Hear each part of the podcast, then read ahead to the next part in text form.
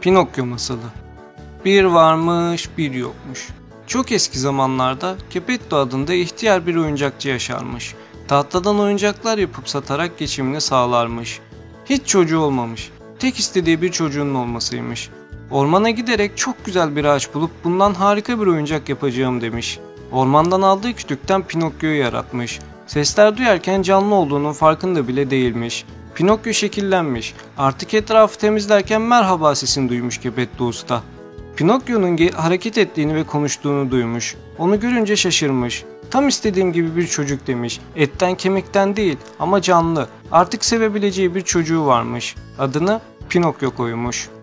Pinokyo'nun okula gitmesi için Geppetto Usta para vermiş. Okula giderken sokaklarda sirk gösterisinin orada merakla durmuş. İçeriye girmiş. İçeriye bakarken birdenbire sahibi onu yakalamış. İpsiz, hareket eden bir kuklayı gördüğünde çok sevinip üzerinden çok para kazanabileceğini düşünmüş.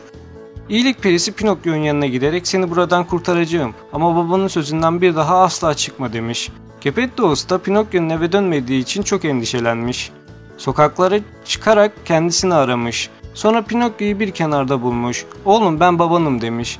Birbirlerini görünce çok sevinmişler. Pinokyo bir daha babasının sözünden çıkmamış. Asla babasına yalan söylememeyi öğrenmiş. Yalan söylerse burnunun uzayacağını bilirmiş.